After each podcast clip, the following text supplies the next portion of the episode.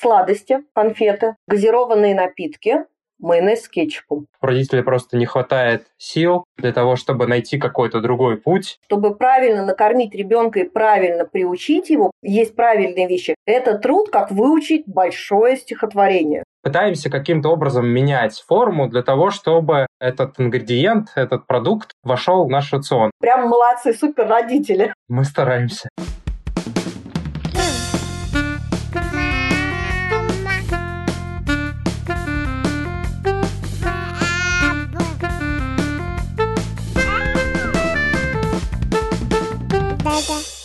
Всем привет!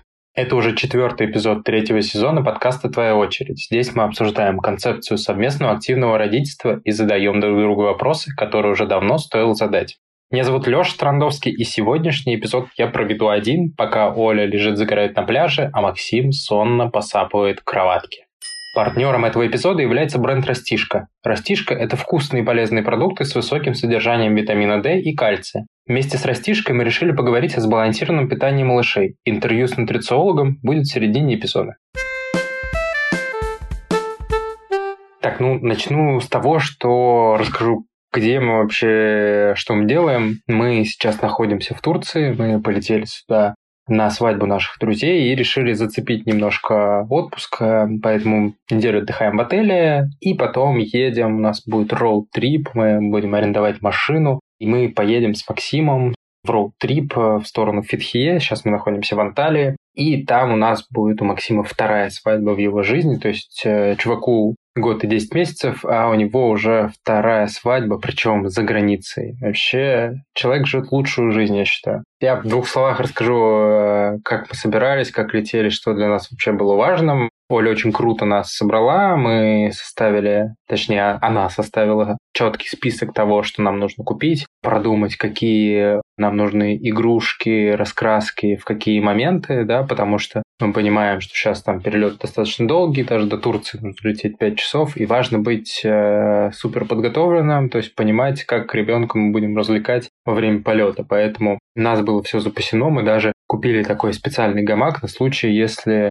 третье место соседнее будет свободно, и тогда сиденье превращается в реальный плацдарм для игры. С одной стороны, к сожалению, у нас был сосед, поэтому у нас не получилось это сделать. С другой стороны, Максим проспал достаточную часть полета. С точки зрения времени выбора перелета, это уже у нас там 7-й или 8-й перелет, мы периодически экспериментировали. Вначале мы были апологетами того, что нужно лететь там строго ночью, чтобы он поспал и все такое, но потом мы поняли, что сами очень много сил тратим, и на следующий день нам довольно сложно приходить в себя, поэтому в этот раз мы выбрали там фактически утренний перелет, мы полетали в 8 утра, и на самом деле нам понравилось. То есть у нас все прошло достаточно неплохо, потому что мы проснулись рано, мы встали где-то в 4:30 утра, и поэтому мы ожидали, что Максим в определенный момент полета отрубится. И, собственно, так и произошло, поэтому мы какое-то время поиграли, что-то пораскрашивали, что-то почитали, и потом спокойно отрубились уже почти до конца полета, поэтому, если честно, прошло все супер комфортно, и мы очень-очень рады.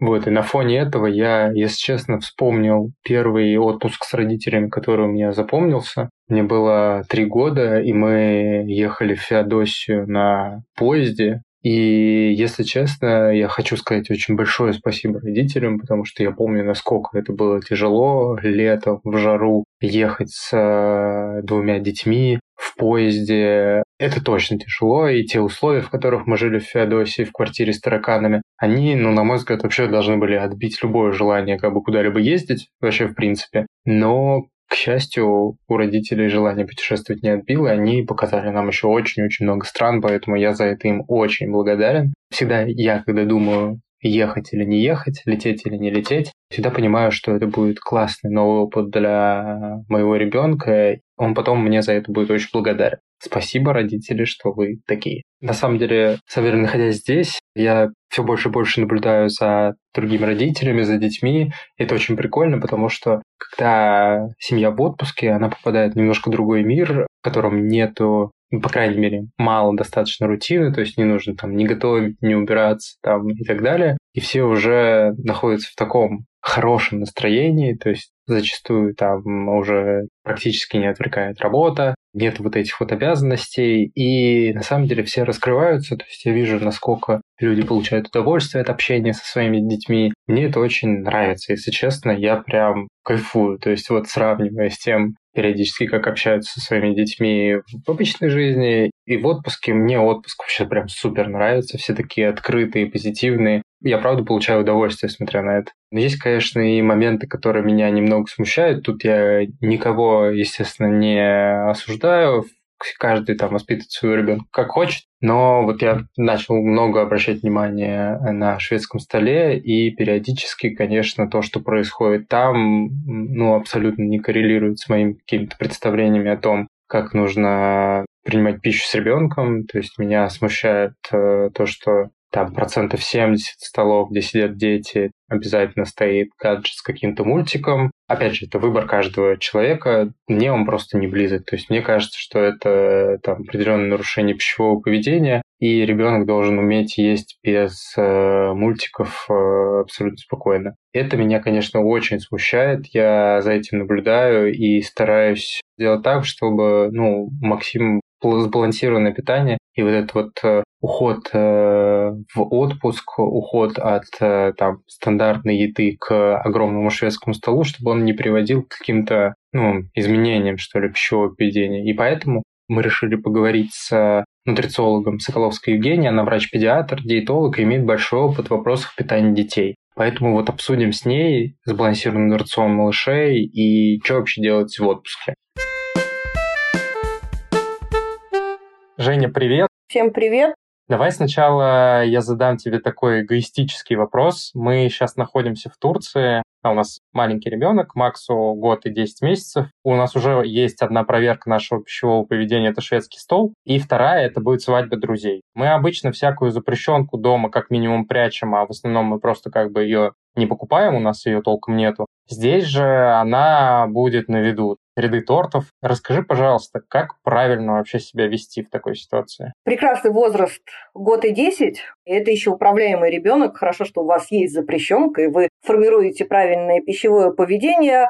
Тут очень просто не показывать ребенку ряды и не давать пока что право выбора. Все равно выбираете рацион и набор продуктов вы. Поэтому либо ты, либо мама пришли, сели с ребенком, а дальше в тарелку набирает уже кто-то из вас то, что вы считаете нужным. Где находятся сладости, просто обходите, чтобы не видела глазами. И очень все это просто. А свадьба у друзей, да, здесь немножко сложнее. И, конечно, первое, если можно, чтобы туда ребенок не попал, это великолепно. Но если все-таки ребенок попадает, опять же, все-таки это тот возраст, даже независимо от того, что это 1 год и 10 месяцев, до определенного возраста, чтобы не было вот этого шантажа от ребенка, выбирают родители. Поэтому, опять же, вы своим глазом видите, что на столе, что можно дать ребенку. Но еще, наверное, такой немаловажный факт, что когда вы идете на какой-то праздник, день рождения, вот свадьба, неважно, ребенок должен быть сыт. То есть он должен дома поесть, чтобы не было чувства голода. Это, опять же, тогда проще ему что-то предложить. Что сложно в этой ситуации? Потому что когда мы формируем пищевое поведение у ребенка дома, он же видит, что мы едим, взрослые. И, конечно, мы должны тут служить примером. За такими застольями ребенок видит,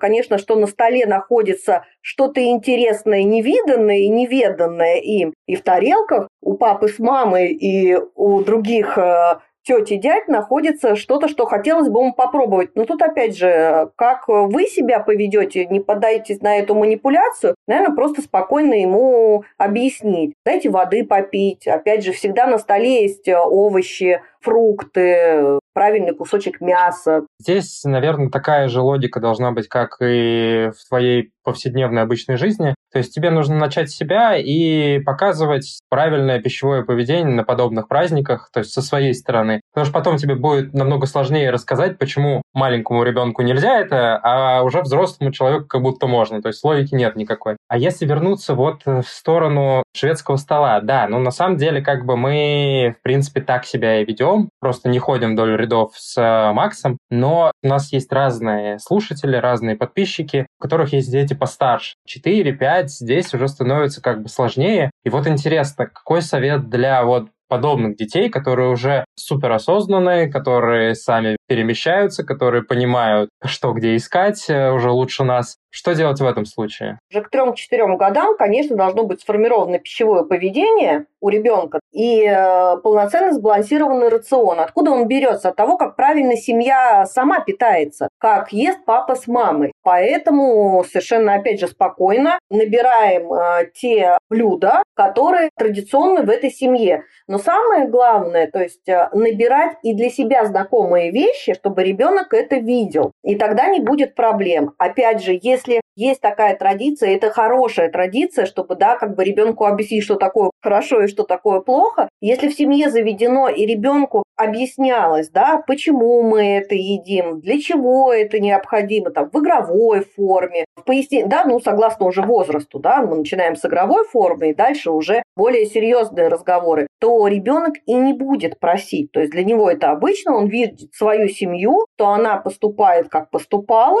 Если он что-то попросит, а вот там вот за столом вот это, если есть контакт с ребенком, то всегда можно объяснить, пояснить. Понятно. То есть, в принципе, если вы испытываете большие проблемы в отпуске, то скорее они есть и в обычной жизни, просто они здесь раскрашиваются ярче. То есть правильный подход — это правильное взаимодействие с едой, и если это делать правильно, условно, весь год, то в отпуске проблем не будет. Абсолютно верно, да. Тогда пойдем дальше. Ты много общаешься там с детьми, с родителями. Уверен, что у тебя сформировалось уже там топ-3 самых популярных плохих пищевых привычек детей. И расскажи, как с ними бороться. Сладости, конфеты, газированные напитки, майонез с кетчупом. Ну, еще назову 4-й, это все-таки сосиски. В отдельности не буду останавливаться, потому что это одна группа, да, и чем позже ребенок с этим столкнется, он все равно с этим столкнется, да, но лучше уже когда в подростковом возрасте, да, где-то попробует. Говорим все-таки о маленьком возрасте ребенка, да, где-то там с 1,5 лет, да, и ну, обозначим там до школы. Ребенок здесь опять еще раз буду повторяться, это ребенок, который управляем родителем. И если родители ему не дадут конфеты и сладости, он не будет знать, что это такое. Если в семье это не едят, если в семье это не стоит на видном месте, не будет ребенок это просить. Что касаемо газированных напитков, это опять же мы, взрослые, дали. Ну, ребенок не будет просить, он не знает, что это такое. Если его приучить пить воду обыкновенную, хорошо, там морс, либо компот, который приготовит мама, он не знает, что такое газированный напиток, и не будет просить. То же самое, зачем ребенку майонез и кетчуп? Мы боимся потратить свое время, мы не можем справиться, и мы даем вот эти вот усилители вкуса, с которыми ребенок более охотно ест. Опять же, мы взрослые дали. И то же самое по поводу сосисек, да, но почему не сделать там паровую котлетку, либо из фарша, опять же, что-то похожее на сосиску и назвать ее так? Мы покупаем, сами едим, ребенок просит, они это очень любят, это вкусно, это другие вкусовые ощущения, и ребенок начинает есть. Энное количество лет назад,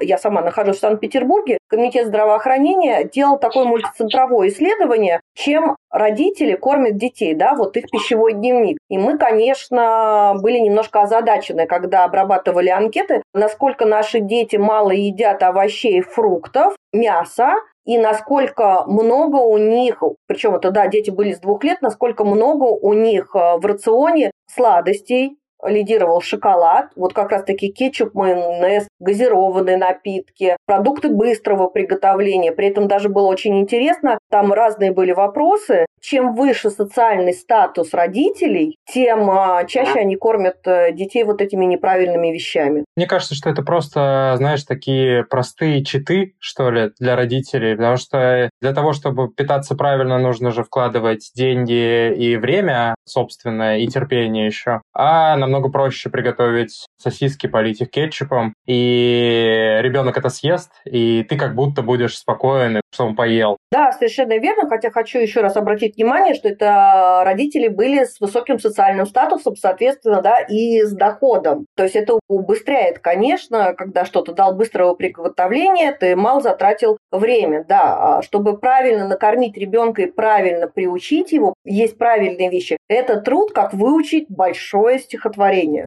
Я, в принципе, часто слышу отзывы там, от мам, от пап, что дети едят только макароны и хлеб. И мне кажется, что зачастую это происходит именно из-за скудного рациона и такого бессилия родителей. То есть мучные продукты – это то, что хорошо заходит, хлеб – это то, что хорошо заходит, макароны – это то, что едят там практически все, посыпав сыром, и их приготовить еще быстро и просто. И я думаю, что просто общий рацион детей сваливается вот в эту сторону, именно потому что у родителей просто не хватает сил для того, чтобы найти какой-то другой путь. Мне кажется, что в этом причина. Можешь подтвердить, как-то опровергнуть? В этом причина, да, совершенно ты прав, но я хочу сказать, что рацион, значит, всей семьи состоит именно из этого набора продуктов. Потому что, еще раз говорю, что когда мы ребенка переводим на общий стол, да, наш взрослый, он, естественно, видит, что мы едим с аппетитом, с удовольствием, он этого требует. Если нету в семье привычки есть овощи, фрукты, там, приготовленное мясо именно из нативного мяса, приготовить блюдо, а проще вот макароны и достаточно много хлебобулочных изделий, он это и будет есть. А потом, когда вдруг нарисовалась какая-то проблема, и, например, тот же врач сказал, надо есть брокколи, ну, я образно говорю, все говорят про брокколи, конечно, ребенок не будет это есть, он не приучен, он будет требовать то, что ему нравится. Мы стараемся предлагать достаточно разнообразный рацион, причем мы понимаем, что как бы если там, допустим, Макс ел морковку, а сейчас начал отказываться, то нужно попробовать предложить ее в какой-то другой форме, порезать не кружочками, а квадратиками, ну, то есть вот примерно так. Пытаемся каким-то образом менять форму для того, чтобы этот ингредиент, этот продукт вошел в наш рацион. Но вот в последнее время мы сталкиваемся с тем, что у нас проблема с овощами, несмотря на то, что мы предлагаем, несмотря на то, что мы пытаемся их как-то по-разному, в разной форме давать Максу, он ест их достаточно редко. То есть мы вроде как с нашей стороны, мы делаем вроде бы все правильно, но это не приводит к каким-то значимым результатам. В любом случае есть, да, такое понятие, как перенасыщение, да, ребенок ел, и вот он не хочет, не надо никогда заставлять, когда ребенок уже, ну, он не взрослый, но уже достаточно большой человек, да, со своим правом выбора. Да, на какой-то момент убрать этот продукт из его рациона, но предложить другие, там, цветную капусту,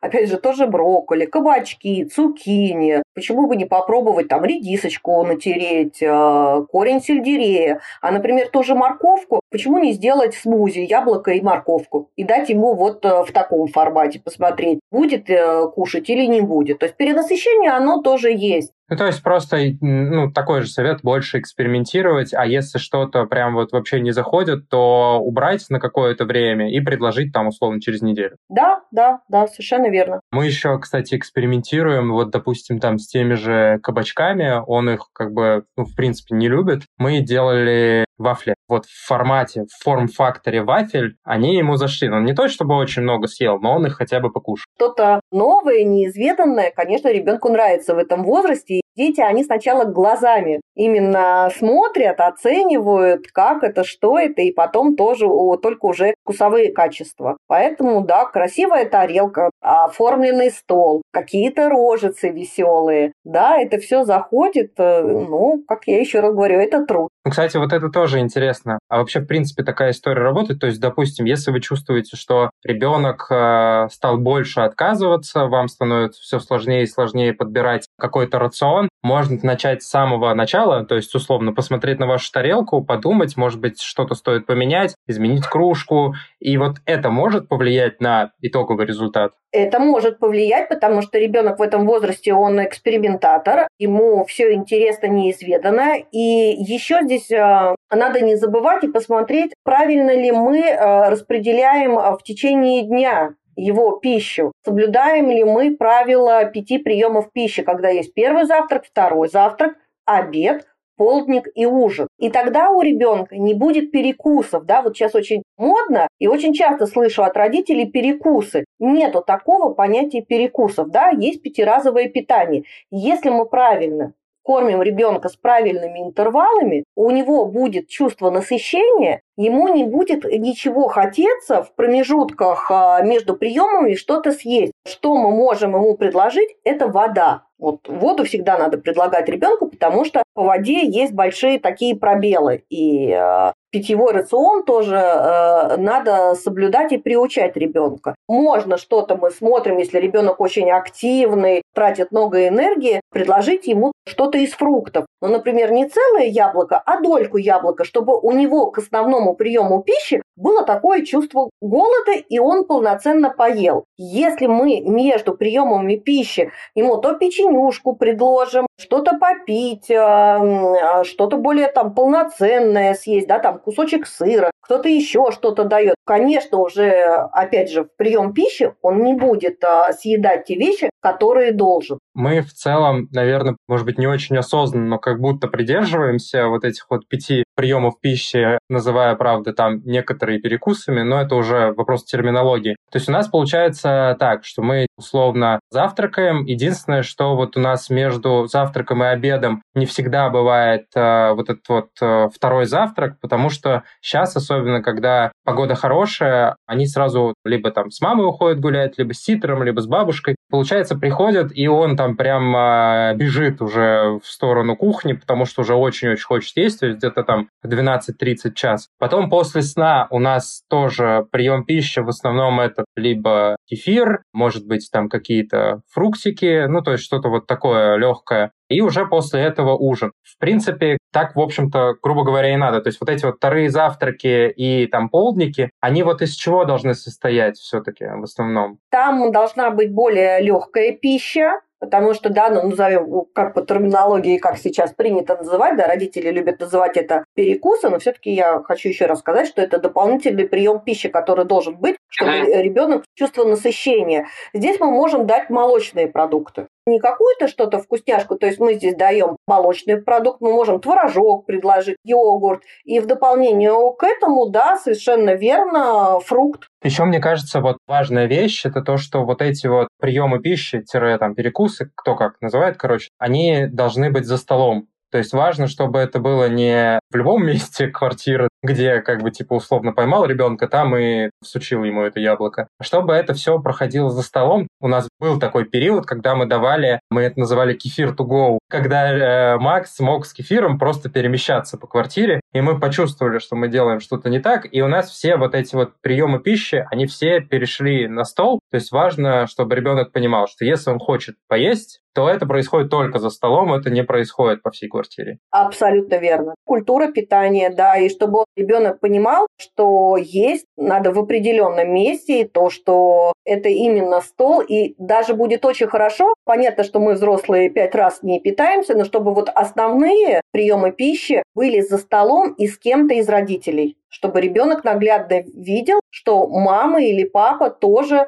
в это же время кушают, и что надо кушать. И, например, завести традицию, ну, в принципе, раньше так и было, по выходным мы садимся за стол все вместе. Например, если ребенок постарше, то вовлечь его в процесс приготовления. Ему тоже это интересно, и как раз-таки, когда он поучаствовал в процессе, ему тоже будет это интересно скушать, и будет видеть, как едят это родители, а родители ему дают обратную связь, как это вкусно, какой он молодец. Но мы, на самом деле, уже стараемся так делать. Понятно, что там ему немножко сложновато, но у нас есть башня помощника, и не всегда, конечно, получается, но периодически мы его вовлекаем. Помыть яблоко, там, ну, какие-то такие достаточно простые вещи, но он как бы тоже чувствует свою причастность, и ему интересно, и он сам развивается. Ну, он еще маленький, поэтому совершенно правильно первые шажочки, но вы прям молодцы, супер родители. Мы стараемся, чувствуем, что это важно. Еще, смотри, одна фишка, которую я часто вижу, это, наверное, уже тоже как бы для детей постарше, это история про такую типа демонизацию нормальной еды в пользу сладкой, и это происходит за счет самих родителей на самом деле. То есть не все осознают как бы эту ошибку, но я ее как бы очень ярко чувствую. То есть что происходит? Ребенок садится есть, там, я не знаю, обедать. Ребенок знает, что у него есть торт или какое-то печенье, какой-то сладкий приз, вот, который будет в конце. Ему говорят, что торт ты будешь есть только после котлеты. И вот тем самым котлета становится, ну, еще более ненавистной. То есть она до этого-то была не самой желанной. А после того, как она становится преградой между тобой и тортом, то поедание этой котлеты становится просто невыносимым. И я это просто вижу, я это чувствую. Я это и сам чувствовал когда-то давно. И сейчас я это вижу, как это переживают другие дети. Пока у нас, конечно, такой проблемы нет. Но расскажи, как вот вообще нужно поступать в таких ситуациях? Я понимаю, что самый правильный ответ – это типа, ребята, вы должны все правильно настроить в вашей семье, все пищевые привычки. Ну вот то, что мы с тобой до этого поговорили. Но все-таки вот многие сейчас сталкиваются именно с таким. Что нужно отвечать ребенку в этот момент?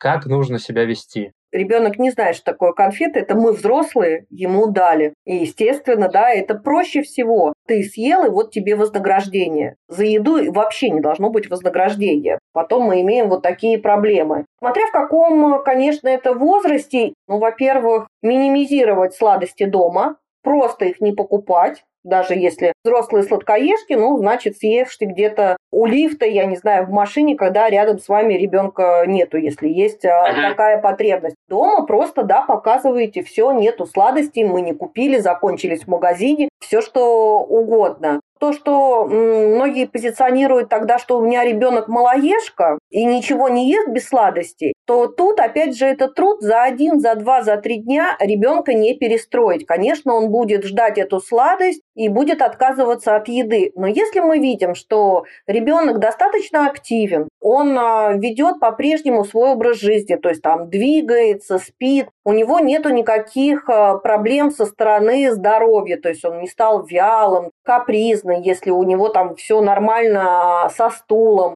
все равно он будет кушать. Ну, не заставляем, просто не заставляем насильно. Нет, вышел из-за стола и все. Но тут надо тоже быть немножко строгим самим для себя. Не надо пугаться, что вот он не съел котлету и сладость ему не дали, но там через полчаса рука дрогнет, что мы же не накормили, дам я лучше печенье, либо бутерброд. Не надо этого делать. Тогда уже дайте лучше какой-то молочный продукт, тот же йогурт, тот же творожок. Это будет более полезно ребенку, но не идите у него на поводу. Через энное количество времени вы выстроите его рацион. Со сладостями он будет встречаться. Просто надо выстроить так, что сладости в праздник, например, он ходит в гости на дни рождения, в праздник это можно. Но это есть у других, а у нас этого нету. А у нас это появляется там, принесла бабушка на праздник. Мне кажется, что это просто возносится в какой-то абсолют, в какой-то реально и приз, и в какую-то главную еду. На нее обращается слишком много внимания. То есть, когда она исчезнет из дома, когда об этом перестанут говорить, когда просто все перестроится, тогда ребенок и не будет это воспринимать как что-то невероятное. Ну, сладкое и сладкое. Ну, можешь поесть, можешь. Примерно так. И еще вот эта вот боязнь по поводу того, что ребенок не поел, вот у меня лично ее никогда не было. Я всегда, там, вне зависимости от того, сколько Максу было, у меня всегда какое-то внутреннее понимание было, типа, ну, сейчас не поел, ну, ничего, доберет на ужин. Ну, сейчас ему как бы, ну, не надо, ну, ничего страшного. Я же за ним смотрю, я слежу, я вижу, как он себя чувствует, какая у него активность. Пришел вечер, и он уже ест, потому что, естественно, он там чего-то не добрал в обед, значит, доберет на ужин. Поэтому я вот здесь вот вообще не вижу проблемы и не понимаю, зачем действительно там насильно впихивать эту несчастную котлету, которая потом вас догонит намного сильнее. Поэтому мне тоже кажется, что нужно относиться к этому спокойно, постепенно убирать все нежелательные продукты, если вы действительно хотите их из рациона убрать. Если вы действительно на это нацелены, то значит, вы готовы начать с себя и не покупать это, и не есть самим, или есть самим, но где-то вот, как ты сказал, там, в машине, когда ребенок не видит. И да, может быть, не сразу, может быть, там, через 3-4-5 дней, но, мне кажется, сдвиг будет колоссальный. Если ребенок съел 1-2 кусочек, про котлету говорим, про нее и будем, значит, ему достаточно, ничего страшного. Придет время, и он съест там свою котлетку. Если, еще раз повторяю, если у ребенка нету никаких проблем со стороны здоровья, не надо ребенка пичкать. Если он нормально прибавляет, хорошо растет, нету никаких проблем с желудочно-кишечным трактом, родители всегда это все видят, то оставьте ребенка в покое. Он свое берет. Он свое получает. И если, опять же, мы даем ему правильные вещи, мы ему предлагаем и овощи, и фрукты, он это ест понемножку, у него есть каша, он там суп ест, у него есть молочные продукты, у него есть мясные продукты, да, всего понемножку, но он это кушает. Не надо, чтобы он съедал какую-то большую порцию, которую мы себе нарисовали, он должен. Мы все индивидуальны. Сейчас в Москве, там, ну, вообще, в принципе, на территории России постепенно уже нормальная весна приходит. Много времени мы проводим на улице. Вот, как я уже говорил, да, и у нас как раз пропадает вот этот вот второй прием пищи из-за того, что мы на улице. Хочется, короче, понять, что с собой стоит брать, а что лучше не покупать вот в такие там пикники, поездки на природу, чтобы это, с одной стороны, было полезно, с другой стороны, это было, ну, просто, короче, с собой взять. Давай разделим на две части, да, если это просто прогулки, то, конечно, с собой обязательно возьмем воду, то есть ребенок должен пить, вода должна быть. Возьмем с собой какой-то фрукт, небольшие кусочки, чтобы ребенок это мог скушать, если есть такая потребность, мы видим. Но вообще, если мы придерживаемся пятиразового питания, то он придет домой и спокойно поест. Если мы понимаем, что это будет какая-то длительная прогулка, мы куда-то уехали там далеко в парк, не на пикник, а именно погулять, то почему бы нет, да, сейчас, мне кажется, у всех родителей есть вот эти вот мини-холодильнички переносные, либо зайти в ближайший магазин, купить детский творожок, либо детский йогурт, который мы можем предложить ребенку. Он насытится, то есть это достаточно сытный продукт, полезный, потому что там кальций, а кальций ребенку необходим для правильного роста и развития. И как мы все привыкли, что кальций – это наша костная система, это не только костная система. Он интегрируется по различным системам, нам необходим кальций. Хочу сказать, что обязательно обращайте внимание, чтобы было написано, с какого возраста рекомендован этот продукт, что это детский. То есть не обращай внимания, если на упаковке нарисована какая-то милая девочка, мальчик, шарики, котятки, что это обязательно детский продукт. Нет, мы должны с вами прочитать на продукте, что это рекомендовано с такого-то возраста. Тогда это детский продукт, потому что они, конечно, адаптированы под ребенка, под его желудочно-кишечный тракт, под его пищевую необходимость, которая должна быть. Например, Растишка. Прекрасные кисломолочные продукты, которые уже давно на нашем рынке, которые как раз-таки хорошее содержание кальция и витамина D. Потому что кальций без витамина D у нас не усваивается. Почему обращаю еще внимание на витамин D? Потому что мы живем в современном мире, сейчас солнышко, и мы все детей обязательно намазываем кремами солнцезащиты. А это уже доказано, проведены клинические исследования, что вот эти SPF-факторы замедляют выработку витамина D. Очень замедляют. Поэтому, когда ребенок находится на солнце и на нем этот SPF, выработка витамина D замедляется и уже не в том количестве, которое необходимо ребенку. Поэтому, конечно, мы должны его, там, например, с продуктом питания. Почему еще обращаю внимание на этот продукт? Когда мы даем именно кальций и витамин D в продукте, они более биодоступны, они лучше усваиваются. И, например, вот витамин D сейчас популярен, да, не только мы детям даем, но и взрослые, мы сами принимаем витамин D. Вспоминаем химию или не вспоминаем, да, есть жирорастворимые витамины и водорастворимые витамины. Вот витамин D у нас жирорастворимый витамин. И если мы не будем употреблять в своем рационе животные жиры, то витамин D тоже будет очень плохо усваиваться. То есть он усваивается и транспортируется в организм именно животными жирами. Поэтому тут вот мы закрываем все потребности. Если это пикник, и мы понимаем, что мы выехали куда-то за город отдыхать на достаточно долгое время, то здесь уже ребенок должен не перекус получить, а полноценную свою еду. Опять же, мы же едем, у нас есть вот эти все ручные холодильники, мы берем то, что должен ребенок скушать. Ну, например, делаем такую иллюзию, что тоже погрели на костре. Мы делаем такие манипуляции, что тоже мы ему вот именно оттуда сняли, приготовили, где и себе, так чтобы не было никаких проблем эмоциональных.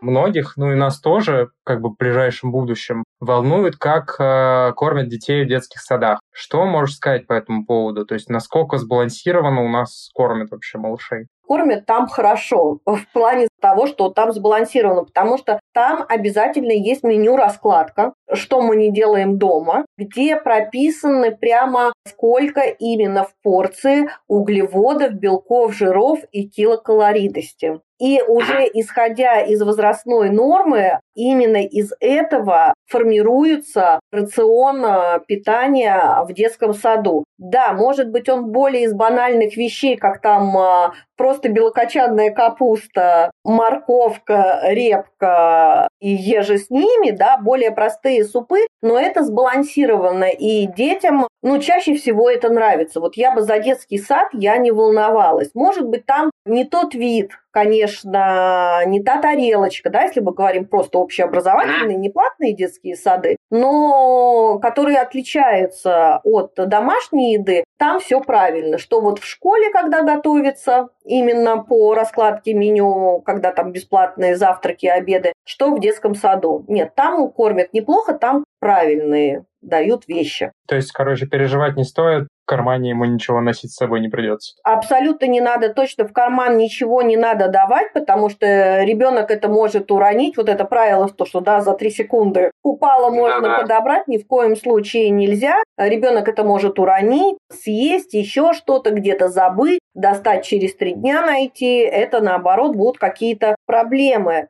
Там нету, конечно же, в детском саду перекусов, но он абсолютно спокойно обходится то, что ему дают, поэтому нет, 100% не надо. Если у ребенка есть какие-то проблемы, уже со стороны здоровья, там либо аллергия, либо какие-то там проблемы, там, целиакия, гастроэнтерологические, то там есть тоже свое меню, это уже обговаривается с воспитателем, с руководством. Есть обязательно медицинская сестра, которая, кстати говоря, каждый день подписывает вот эту меню-раскладку, которая формируется, и уже ребенку тогда предлагается индивидуальное меню по его проблеме. Это все обговаривается, это всегда обговаривалось, так что не надо волноваться. Класс. Спасибо тебе большое. На самом деле, я думаю, что мы реально затронули довольно важную тему, и для меня как бы главный вывод из нашей беседы, что действительно нужно начинать с себя, что, в принципе, все проблемы, они из общих привычек, которые приняты там, в той или иной семье, и поэтому я думаю, что нерешаемых проблем с пищевым поведением их нету, если нету каких-то болезней, то есть если это просто неправильная пищевая привычка, неправильный рацион, неправильная закупка продуктов, то это непросто, но это вполне возможно изменить, было бы только желание. В современном мире мы чаще обращаемся в интернет, да, смотрим какие-то форумы, спрашиваем именно у родителей других, чтобы они поделились своими, да, соображениями, как они поступают. Знаете, не надо бояться пойти к врачу, к своему же педиатру, медсестры, которые тоже прекрасные дают рекомендации по питанию вне зависимости от возраста ребенка, они открыты и они всегда подскажут, какой правильный набор продуктов и что важно для ребенка в его возрасте, на что лучше сделать акцент, а на что пока еще не надо. Имейте хорошую связь с вашим врачом. Как я всегда, наверное, говорю, что когда врач доверяет родителям, и родители доверяют врачу, вот тогда очень хорошо получается. Вот тогда здоровый ребенок, и все у него прекрасно. Классно. Спасибо большое, Жень, что пришла. Было очень приятно познакомиться. Отлично. Всем хорошего здоровья. Ну и напоследок я расскажу просто, что я жду от будущих отпусков и как бы хотел их трансформировать, то есть ростом Макса, да, с его взрослением. Я, конечно, хочу, чтобы наш отпуск тоже становился более таким насыщенным, интересным. Например, мне очень импонирует идея, когда вы едете в какой-то новый город, допустим, в Европу условно, Барселону или Париж, неважно, любой город, абсолютно любой. Да, даже это не обязательно должна быть Европа, это может быть любой город России новый. И когда ваш ребенок уже, ну, становится более осознанным, хотя бы там 5-6 лет, то условно можно играть в определенные ролевые игры, то есть, допустим, что вот, Максим, мы едем в новый город, и завтра ты нас водишь по нему с экскурсией. Мы хотим посетить такие-то места. Твоя задача распланировать наш день, понять, как мы будем перемещаться, где мы будем есть. Короче, дать ему полный карт-бланш, и это на самом деле, мне кажется, очень круто. То есть это настолько классное развивающее занятие для ребенка, и мне самому будет интересно, как он это все сделает. Поэтому мне бы хотелось, чтобы наши отпуска постепенно трансформировались во что-то подобное, где мы одновременно и получаем что-то полезное, и очень классно совместно проводим время. То есть я вот хочу, чтобы мы двигались в эту сторону, надеюсь, что так оно и будет. Это был подкаст о родительстве «Твоя очередь». Спасибо большое, что послушали наш 4-й эпизод 3-го сезона. Мы сейчас находимся в отпуске, нам предстоит уикенд со свадьбой друзей. Интересно, на самом деле, как он пройдет, как будет вести себя Максим, насколько ему будет интересно, насколько у нас получится его увлечь, насколько у нас получится в целом хоть немного расслабиться. В общем, пожелайте нам удачи и следите за этим в телеграм-канале Оли. Расскажите, понравился ли формат моноэпизода и хотели бы послушать такой же уже от Оли, а не от меня. Всем пока-пока! Да-да.